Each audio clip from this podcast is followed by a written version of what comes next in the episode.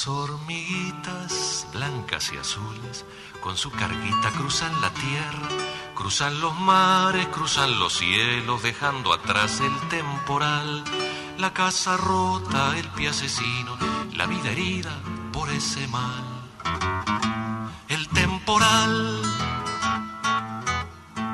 pero los sueños y los caminos, las hormiguitas no dejarán, los van cargando con la ilusión de un circo en viaje hacia la función. Si les preguntan dónde trabajan, contestan siempre la construcción. La construcción. Las hormiguitas carpintereando, albañileando, pintarrajeando imaginando, desolvidando, enamorando y hasta cantando. Van caminando y acumulando verde energía, mucha esperanza, mucha esperanza. Siguen andando sobre la tierra, sobre los cielos, sobre los mares, multiplicando hojas y flores, acumulando verde energía, mucha esperanza, mucho buen día para su viaje que es circular, es circular, va a terminarse para empezar. Las hormiguitas son muy tenaces, las cicatrices van a cerrar con sus hojitas de yerba mate, las hormiguitas se sanarán. Pocos comprenden su largo viaje, porque salieron si han de volver, han de volver. Todas chuequitas las hormiguitas son solidarias como un panal. Todas chuequitas las hormiguitas son solidarias como un panal. Pero si encuentran el pie asesino, pica que pica, lo atacarán. Pero si encuentran el pie asesino, pica que pica, lo atacarán. Lo atacarán, lo atacarán, lo atacarán. Qué, placer, ¿no? Eh, escuchar al, saco con, con, las hormiguitas, con quien vamos a estar charlando nada más en segundos. Acaba de llegar de, Buenos Aires precisamente y recordando precisamente este encuentro donde pudimos a, escuchar al, amigo Filipe, al amigo Viglietti en lo que era el retorno hacia el sur, digamos, al sur más cercano, porque habían dado por, por, por Brasil, pero al sur más cercano, en lo que fueron unos recitales maravillosos, recitales maravillosos así en, en el, en el Luna Park. ¿eh? Tiempo raro, ¿eh? tiempo raro, estamos con 20 grados más o menos, en realidad estamos por sobre la máxima, o la máxima prevista para el día de hoy era 20, pero estamos en 20.3, pero igual está raro, porque hace un rato llovió, hay algunas lluvias, algunas, perdón, algunas este, eh, nubes que están amenazando con posibles lluvias, bueno, lo cierto es que nubarrones por aquí y por allá, y no solamente los que se refieren a la cuestión precisamente climática. Tengo del otro lado de la línea, o sea, tengo allí en el teléfono, vaya uno a saber en qué rinconcito de este Montevideo se encuentra, o quizás se encuentra en ese recinto que a veces oficia de hacedor de, de leyes que en algunos casos se cumplen, en otros casos no, en otros casos no se instrumentan, en otros casos se logran, por ejemplo, eh, un con unánime prácticamente, o no con unánime, pero sí, bueno, creo que fue unánime, la, la condena por parte de, de, la Cámara en la cual eh, trabaja quien tengo del otro lado de la línea, a propósito de lo que fue eh, una, una actividad que lo tuvo eh, allí comandándola, lo que fue la, la Comisión Investigadora sobre Espionaje en Democracia, que no sabemos qué pasó con ese informe, si se llegó a instrumentar alguna de las recomendaciones que se elaboraron y se previeron en él, pero bueno, lo cierto es que en principio quiero saludarle dándole los buenos días, los mediodías, a quien hoy está presidiendo la Comisión de Legislación del Trabajo, al diputado Luis Puy, del espacio 567 del Partido por la Victoria del Pueblo del Frente Amplio. ¿Cómo andas, maestro? ¿Todo bien? Un gustazo, Marcelo, y gracias por esa canción de Biglietti que realmente, bueno, es un himno a todos los que trabajan por verdad y justicia, a las madres y, bueno, y todos los que siguen pensando que la verdad y la justicia está íntimamente ligada con la democracia. Exactamente, y a propósito de esa verdad y de justicia era que queríamos intentar, eh, bueno, aproximarnos en este tramo de, de emisión de, la 30, ¿no? Tú estuviste hace muy pocos días en Buenos Aires a propósito de algo que ahora van corriendo unos 33 minutos, 33 minutos a su vez de una instancia de rebeldía de un fiscal que se no se presenta en tercera oportunidad, citado por un juez por una causa en la cual, eh, bueno, mm, y de acuerdo a lo que ha manifestado en el, juez que lleva a cabo esta causa, está involucrado en nuestro país. Tú anduviste por allí tratando, bueno, a su vez de aproximarse a esta historia, tratando a su vez también de tener contactos eh, políticos con, bueno, mm, eh, diputados, representantes del Parlamento allí en, Argentina, del Congreso, también con, con operadores judiciales.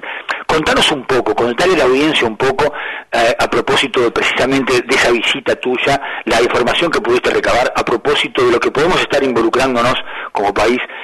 digo involucrándonos porque a su vez nos puede llegar a perjudicar, pero también a veces porque dejamos pasar algunas cositas que no deberíamos dejar pasar, lo que es en este caso del falso abogado de Alessio.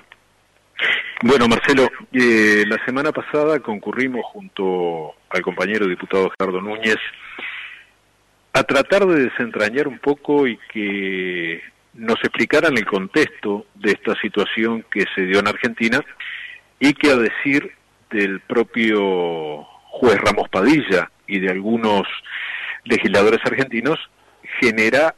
una situación de conmoción también internacional.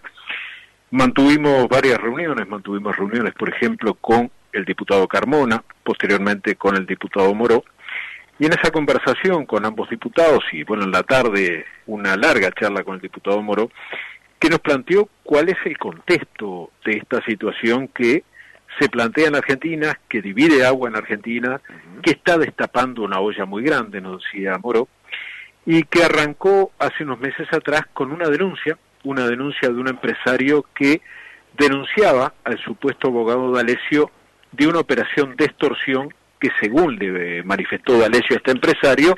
estaba haciendo un mandado a el juez, al fiscal, perdón, Stornelli,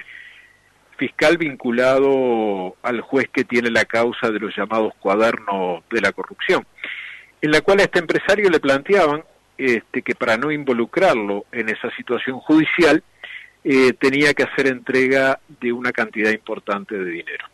Esta denuncia que hizo el empresario y que grabó esas conversaciones con D'Alessio, o sea que no hay margen de duda en torno a esto de que la extorsión existió y que estaba referida, según D'Alessio, eh, por encargue del fiscal Stornelli, dio lugar a un allanamiento en la casa de D'Alessio, en un country privado muy lujoso en las afueras de Buenos Aires, donde se incautaron gran cantidad de bolsas de material donde se incautaron computadoras, este, los discos duros correspondientes, celulares, documentos con el sello de la Embajada de Estados Unidos y del Ministerio de Defensa de Israel, que habrá que comprobar la veracidad o no de, de esa documentación, armas, armas sofisticadas que según nos decían no se comercializan en Argentina, y toda una trama que significaba el tema de extorsionar a empresarios para pedirles dinero y en otros casos para involucrarlos en lo que ellos llamaban la gran corrupción del gobierno anterior, donde fabricaban causas, donde de alguna manera con esos mecanismos de presión hacían que algunos empresarios dijeran que habían sido producto, que habían sido tenido participación en un proceso de corrupción del gobierno anterior ¿Con qué objetivo? Y con el objetivo de plantear que las dificultades, una operación sociopolítica, que las dificultades que enfrenta hoy la Argentina, el avance extremo de la pobreza, la desocupación, un dólar que aumentó dos veces y media su valor de hace un tiempo atrás, o sea que los salarios de los trabajadores disminuyeron en valor dólar a un 40%, que la situación de pobreza que avanza es consecuencia de una situación de corrupción del gobierno anterior y que no se habla en definitiva de las políticas que ha aplicado Macri, de las políticas que han llevado a un descalabro social, político y económico en Argentina.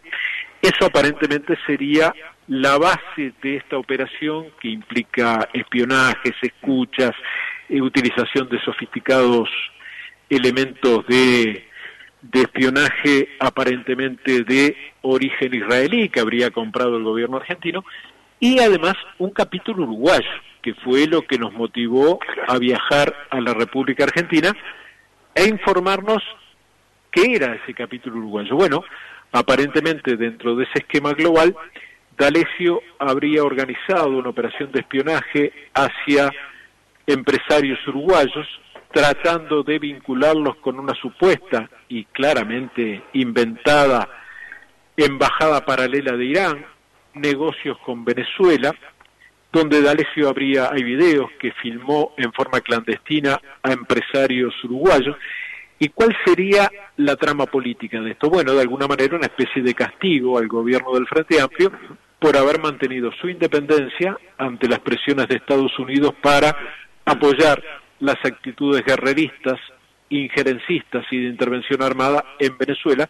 cosa que hicieron los países de la región, Brasil, Chile, Argentina, Paraguay, y que Uruguay rechazó y se pronunció por la paz, por el diálogo y por la autodeterminación de los venezolanos. Por tanto, esto sería tratar de generar que Uruguay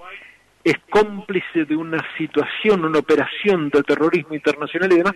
Este, es muy grueso todo esto. Yo creo que hay, hay elementos que van a seguir surgiendo, porque el propio juez Ramos Padilla dijo que había podido analizar el 30% de la documentación, pidió recursos y demás, algunos de ellos le fueron suministrados, pero lo que nos decía el diputado Moró, que en los próximos días va a haber muchísima más información y que va a poner especial hincapié en en qué consiste ese capítulo uruguayo, capítulo uruguayo que nosotros, entre otras cosas, nos preocupa. ¿Dalicio actuó solo en Uruguay o tuvo la colaboración de algunos elementos locales que algo saben de espionaje, largo periodo de espionaje también en democracia en Uruguay? Bueno, son todos elementos que están arriba de la mesa y que nos planteamos eh, seguir desenredando esta madeja a ver qué situación nos da y si es necesario hacer una denuncia en la justicia uruguaya. Eh, eso básicamente, Marcelo, lo, lo que fuimos a buscar en Argentina y las conversaciones que tuvimos y nos queda pendiente una conversación con el propio juez Ramos Padilla. Dentro de, no, no, aportarle que dentro de esta, de esta operación montada, eh, también eh, tener en cuenta, por ejemplo, bueno, lo, que fue la, participación de, la diputada de la derecha aquí en Uruguay, eh, aprontando el, clima a propósito de, la operación iraní, y también lo que fueron horas antes, precisamente, de que, de que Ramos Padilla planteara toda esta situación, en Argentina, eh, Elisa Carrió, bueno, hablando de que este hombre estaría respondiendo a la, cámpora y habría una operación para enchastrar y ensuciar a la fiscal y también para abrir un poco los ojos para cuando a veces se dejan pasar algún tipo de, declaraciones de algunos operadores políticos, ¿no? Exactamente. Este, esas declaraciones que llamaron tanto la atención de la diputada Carrió, habría que analizar si no tienen su origen en gente que conocía esta operación, eh, y seguramente había gente que la conocía en Argentina. Llamó mucho la atención como la diputada Carrió salió a plantear que este juez estaba muerto, lo planteó en esos términos, este, interprétese a gusto. Al mismo tiempo, el propio presidente Macri salió a plantear la necesidad de un juicio político al juez Ramos Padilla para sacarlo de la causa. El fiscal Stornelli, que aparece mencionado por D'Alessio y que el mismo D'Alessio dice que fue el que le encargó la extorsión a los empresarios, se negó a concurrir, lo que tú decías, se negó a concurrir a declarar ante el juez Ramos Padilla, intentó recusar al juez. O sea, en Argentina está existiendo una polarización muy grande, desde sectores populares y sectores que, hartos de la situación de contubernios de la justicia con el poder, ven en lo de Ramos Padilla una situación distinta, una situación de un juez que se atreve a investigar, que se atreve a plantear las cosas como son, y por otro lado, desde el poder, el intento de sacarlo de la investigación rápidamente a Ramos Padilla. Una de las primeras reacciones fue el tema de levantar el secreto de sumario, este, lo cual impidió en ese momento investigar algunas cosas más, pero con una contrapartida. En la medida que se levantó el secreto de sumario, el juez tuvo la posibilidad de plantear públicamente este tema y que la gente conociera y estuviera alerta sobre esta situación que insisto, eh, está conmocionando a Argentina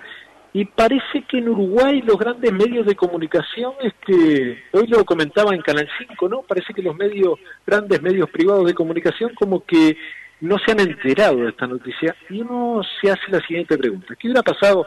si en el 2013-2014 el gobierno anterior de Argentina estuviera investigando, por ejemplo, a dirigentes del Partido Nacional. Hubiera sido un escándalo de proporciones mayúsculas, titulares en los principales diarios de circulación de este país, en los informativos de televisión y demás. Sin embargo, acá se dice que funcionarios y gente muy vinculada al gobierno de Macri está investigando a integrantes del gobierno del Frente Amplio en forma clandestina y parece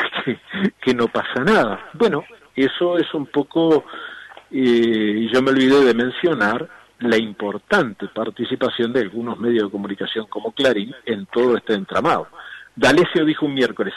el domingo va a salir en Clarín una editorial sobre este tema y salió el editorial en Clarín.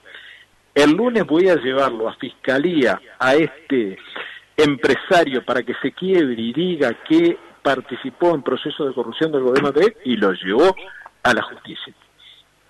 Un empresario eh, vinculado a PDVSA dijo que él no sabía que le iban a preguntar sobre la situación en Uruguay y que había una gran preocupación de D'Alessio por tener detalles de la situación en Uruguay. O sea, es una operación que eh, cruza el Río de la Plata con intentos de beneficios políticos para quienes la desarrollan. Vamos a estar a, atentos a, todo lo que vaya a estar este, bueno procesando este, esta información y sobre todo lo que, lo que nos, nos concierne ¿no? el involucramiento de posibles servicios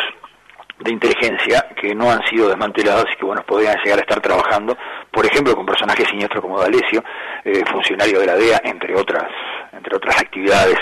este, en las cuales está involucrado este hombre ¿no? exactamente este nos parece que hay muchas preguntas sin responder y seguramente van a surgir otras preguntas que merecerán respuestas a partir del avance de la investigación. Este, y bueno, estaremos atentos y bueno, seguramente en esta actividad que vamos a tener el viernes en Sur con Andrade, con Virginia Cardoso, Daniel Gerhardt y yo, este, en ese acto que vamos a tener, a lo mejor tenemos más elementos para plantear. Para desacargar un poco la, la cosita, me imagino que ese viernes usted no va a tocar el tamboril, porque me dijeron que le pega muy mal, ¿no? No, la verdad que ah. yo no puedo tocar ni el timbre. No, me dijeron por eso, capaz que se colgaba el chico del piano, digo que se va a tocar si usted, Si usted le pregunta a Edgardo Llenar, más conocido por el Pitufo, que es un, buen percusionista, eh, él me diría, flaco, la verdad que si tocas el timbre desafinás. el pitufo que está ahí a veces siendo a lo que son algunas de las actividades de mundo afro, a propósito precisamente de, del toque del tambor. Te mando un fuerte abrazo, Luis, arriba. Ahora ¿eh? sí lo esperamos el viernes, Marcelo. Arriba, vamos a andar por ahí, vamos a andar por ahí, seguramente desde la previa nomás, en lo que va a ser la, tocata de, tambores. Y vamos a estar atentos, por cierto, a lo, a lo que vaya surgiendo información de esta situación que nos involucra.